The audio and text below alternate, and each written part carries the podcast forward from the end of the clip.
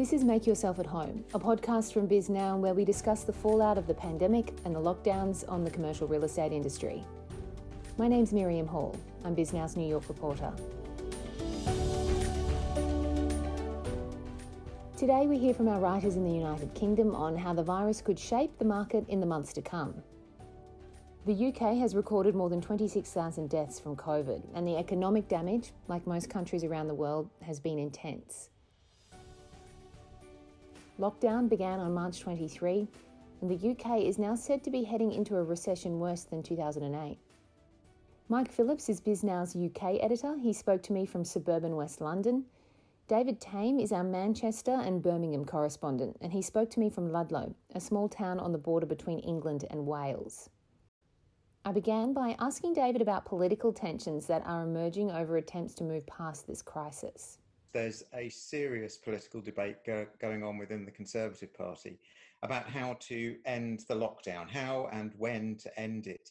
You've got the doves on one side, possibly con- including Boris Johnson, the Prime Minister, who are wanting to play this cautiously, who don't want to lift the lockdown until they're quite sure that a second wave of coronavirus infection is unlikely. On the other side, we've got the Hawks, who want to reopen the economy as soon as they can. And this is complicated by the fact that we've not just got one government here, we've got four.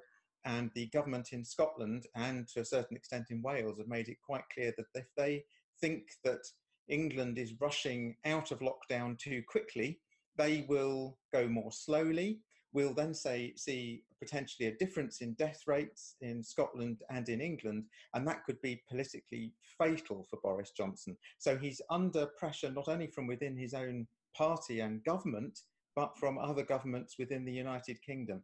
It is one hell of a political mess, um, and it's not clear at this stage quite how the government will get out of it. Mike, you're our London editor.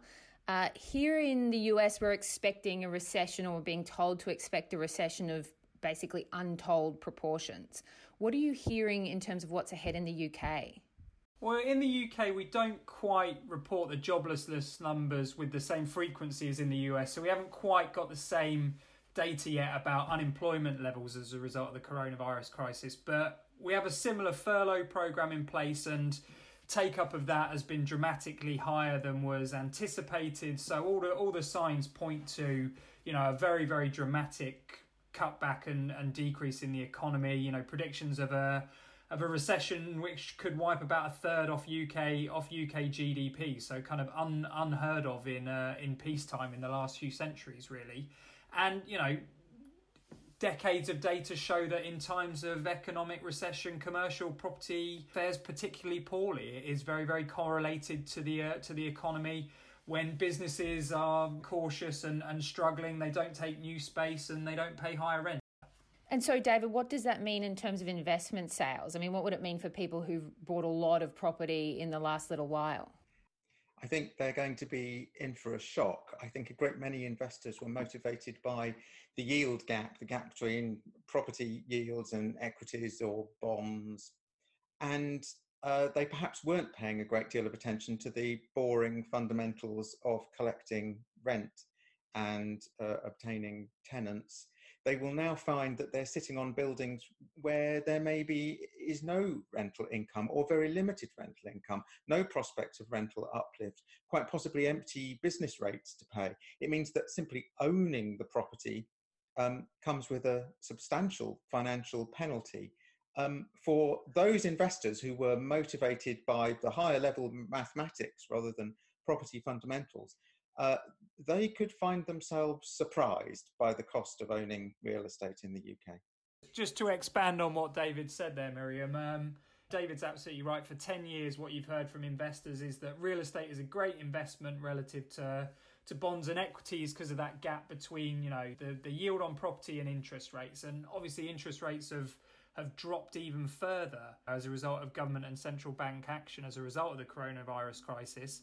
But if you if your property isn't paying any income, the gap between interest rates and and property yields is irrelevant because you're not you're not getting any income and it's a and it's a liability. So the relative trade that's been a big part of property investment for for many a year is now essentially redundant.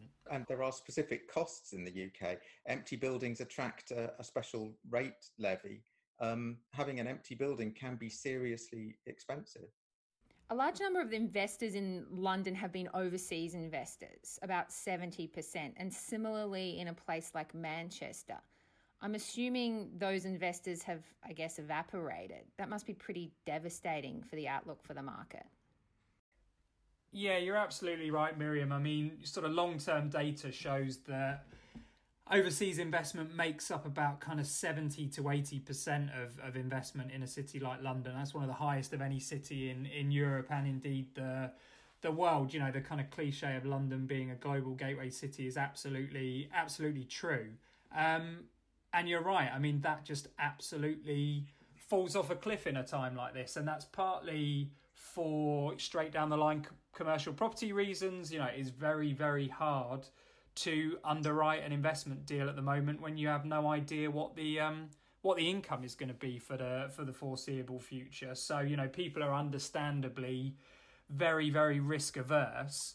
Um, but there's a there's a really kind of physical human reason as well, which is that a lot of commercial property, even though technology has advanced in recent years and it's becoming slowly a more technologically savvy sector of the economy, most investment sales involves someone going and seeing the property and you know kind of actually getting a sense of it by walking around it and seeing what it's like in its physical environment. And if you can't get on a plane and go and see a property right now um, you're not going to be you're not going to sort of spend you know tens maybe hundreds of millions billions of pounds buying it. So inherently kind of overseas investment dries up.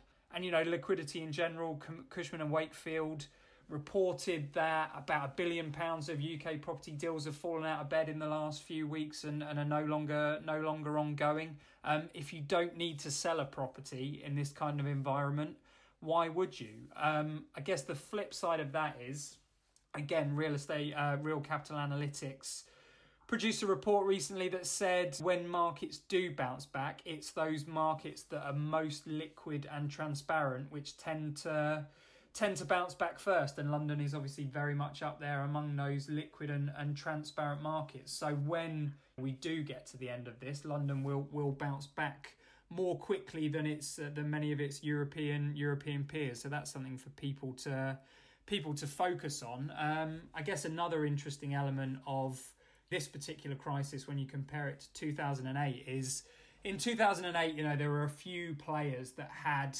capital and were able to take advantage. Um, you know the Blackstones, Brookfields of the world. You know some of the sovereign wealth funds were among the those you know very few parties that had money available and were able to buy at distressed prices. When distress does start to come through, uh, you know which won't be for a while because banks typically and sellers, you know, typically take a while to get to the point where they feel they need to sell. But when they do, people are absolutely cashed up. You know, there is tens, hundreds of billions of dry powder in opportunity funds and you know other other sovereign wealth funds as well. So I don't think it'll be more competitive to find the kind of bargains this time uh, this time around uh, compared to 2008. Um, David, I'm not sure what the view from uh, from Manchester and Birmingham is on the investment market.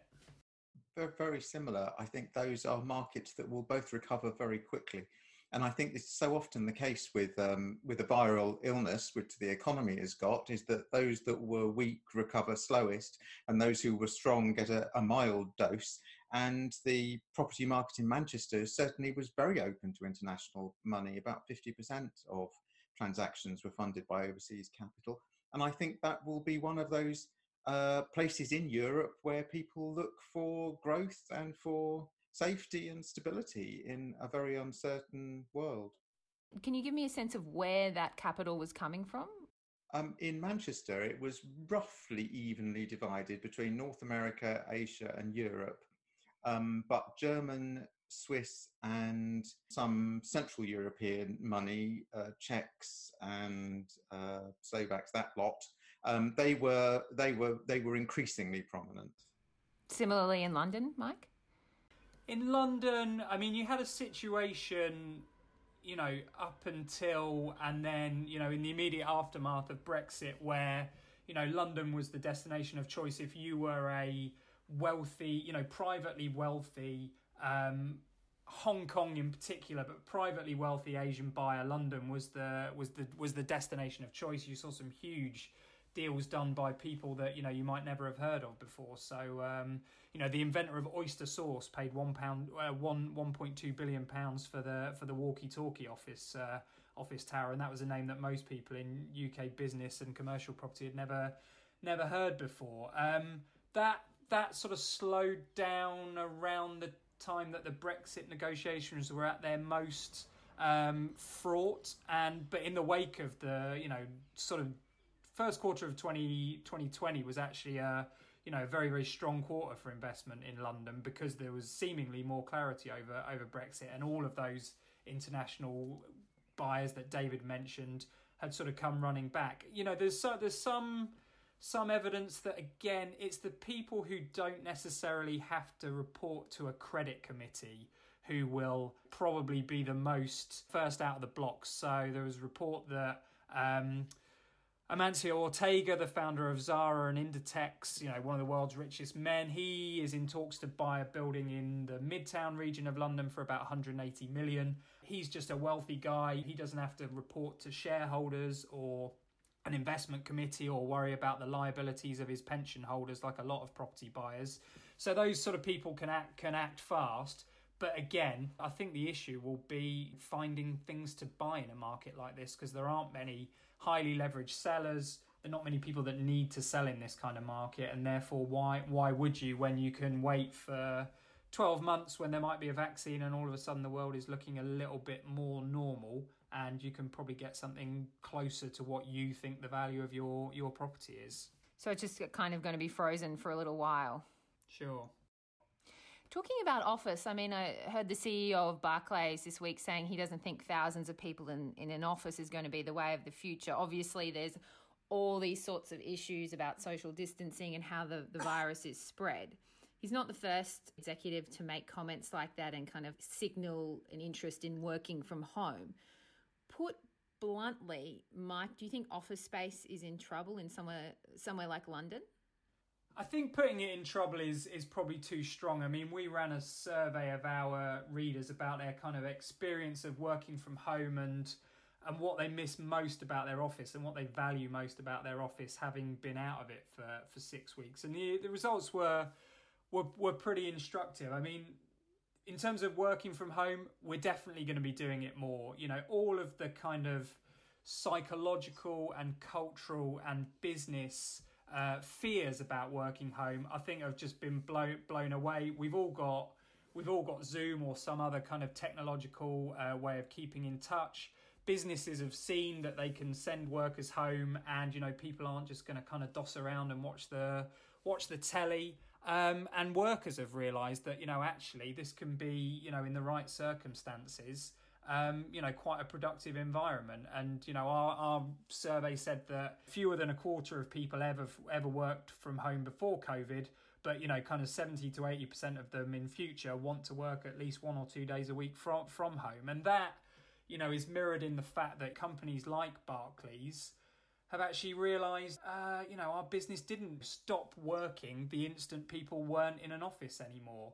Um, so culturally and business wise, office owners sort of realise there is more scope for people to work from home, and therefore that leads in the longer term, certainly, towards the idea that there's going to be fewer people in the office at any given time and they perhaps need a smaller footprint. But, you know, I think what's not going to happen is that, you know, is a dramatic, you know, sort of halving of the office space because what our survey showed was that people do really value the social collaborative side of side of the office. So sort of beyond the beyond the the short term implications of you know we are going to need to stay six feet away from each other that will will pass the need to kind of radically socially distance ourselves in in that kind of way and when that does pass you know offices are still the place where people gather to you know talk about work but also talk about tiger king so co-working, however, it's taken a bit of a hit. David, do you think it's still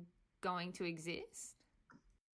Oh, I'm sure it'll exist. Uh, Mike, Mike is absolutely right. I don't think there's any loss of faith in the UK office market. In Manchester this week, we saw um, Hermes uh, decide uh, announce that they will go ahead with a speculative development in the Noma district to the north of the city of about 200,000 square feet. That that is a sign that general faith in the office market is still quite uh, pronounced. However, um, London to a considerable extent and Manchester and Birmingham to a growing extent have been mainlining a very dangerous drug, which is co-working. Um, we've seen something over 300,000 square feet um, taken by WeWork alone in Manchester. It, it's amounted to about um, between a fifth and a quarter of take up each quarter. Um, this is a this has become a substantial addiction for the office market, and it's plainly one that's not going to lead them to a very good place. Uh, WeWork for reviewing what they're doing in Manchester and Birmingham. No doubt the same's happening in other cities around the world. And if you then look at social distancing and how that affects co-working, if you halve the number of workstations, then the, the chance of viability in many co-working venues is it goes plunges right down. So I think there are serious questions being asked now about how this situation resolves itself. Many of the more sophisticated regional landlords are expecting to take on co-working directly themselves and offer it to their occupiers, perhaps take a, a devote a floor of a building to it as part of a, a suite of tenant options that they they offer. This is being debated now. I know it's being debated. I've heard the debates in Manchester and Birmingham. It's going to be one of the more interesting outcomes for the office market is exactly how this is resolved, who takes on the risk, who takes on the operational risk. Um, I don't yet know what the answer is, but it's something a lot of people are thinking about. Yeah, already in the US and places like New York, we're already seeing companies, some of the big co working companies saying they're going to be handing back space. Uh, so it's obviously something that's going to be playing out over the next few months.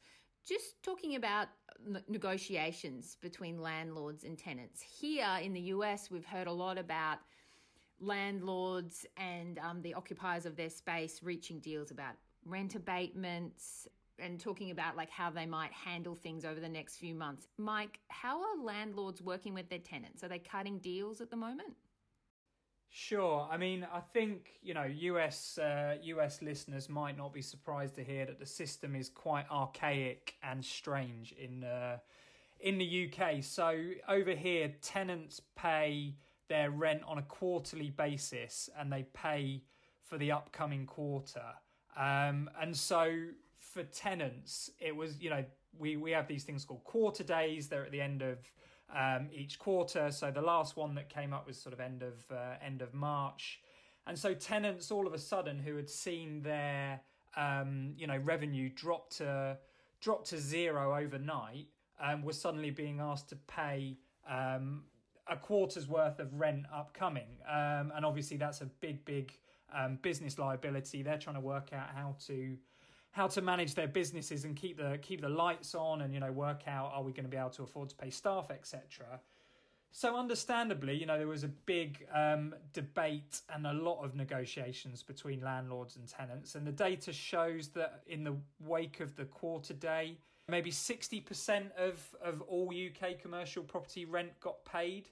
But then within that overall figure, there is a massive disparity. So in the retail and leisure world, as you can imagine, uh, where you know really did re- revenue really did just sort of dry up for retailers and pubs and bars and nightclubs and casinos. Um, you know that figure's kind of closer to thirty percent, whereas in the industrial world, which is a bit more robust and uh, lo- the logistics sector has obviously you know been a been one of the few beneficiaries to a certain degree of of the COVID situation. Um, you know that figure is closer to eighty percent. Um, so the issue has been around government policy to a certain degree. Obviously, landlords and tenants have been trying to get together um, and work out the best way to negotiate their way through this. And, you know, the phrase that obviously gets used a lot is share the pain.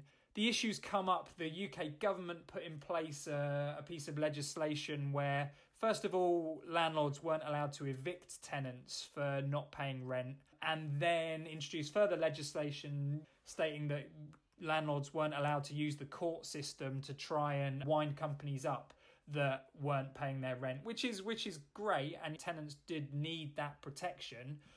But then that essentially became a carte blanche for for tenants not to pay their rent, and that to a certain degree just passes the pain on to the landlord who you know in turn might have to then pass the pain on to the to the banking system because if tenants aren't paying the rent then that makes it problematic for landlords to pay their interest uh, payments, and they use those rent those quarterly rental payments to pay their quarterly interest. People have talked about banks needing to give forbearance and you know give low you know interest payment holidays to tenants, but that is not as easy as it um, as it sounds. I was talking to a banker this morning who was sort of explaining how it's unclear. Um, you know, banking regulators have um, tried to ease the pressure on banks and loosen the restrictions on how they how they classify loans, but it's not entirely certain that if you're a bank and you say to your tenant, uh, your your sort of borrower, okay, for this quarter you don't have to pay the interest, that you aren't sort of breaking banking regulations by giving them that that forbearance and have to kind of classify the loan as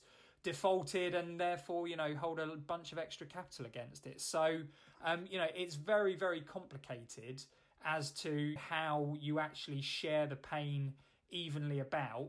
Um, but as you know, one of the one of the sort of consultants I was speaking to, Anthony Lorenz, pointed out if landlords do just kind of put pressure on tenants to keep paying, who's gonna who's gonna fill the space? And you know, for landlords, if they do sort of you know play hardball with tenants, you know, who who who are you going to fill the space? You're just going to end up with sort of swathes and swathes of empty empty shops, which is a situation we may end up in anyway. You know, the British Retail Consortium came out today and said they anticipate a third of uh, a third of retail stores, you know, being unable to reopen anyway, even if landlords do offer some concessions. So, you know, it is a very very fraught sector.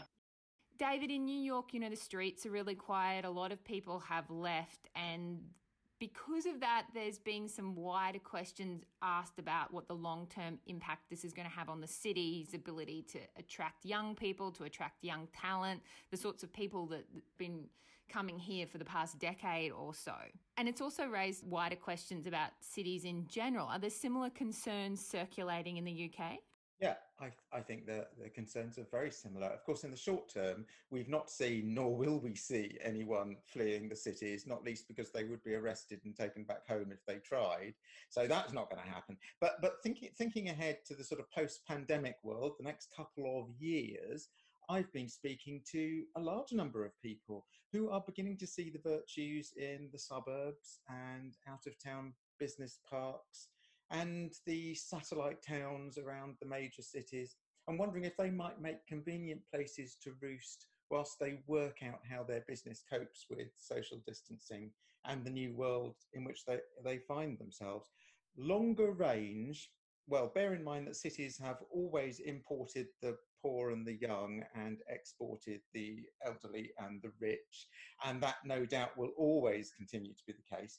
But there is some slender evidence that people in their 40s with young families are already um, leaving London and heading to alternatives. Birmingham has done well there. And Manchester does rather better by keeping graduates from the very beginning. Graduate retention is extremely high. So those are people who might have gone to live in London uh, who now spend their lives perfectly happily in Manchester. Very unusual in the UK. That is a most unusual situation. Everyone goes to London, so not going to London is quite a thing. Um, so yeah, there there are issues here. There are trends. Far too soon to say how any of this will pan out. But if I owned an office block in Guildford, um, or um, a, a co-working centre in Richmond, I might be thinking I would be better placed than some people in the heart of the city. Thank you both so much for spending time and chatting. It's been really great to have you on. Thanks, Miriam. It's been great.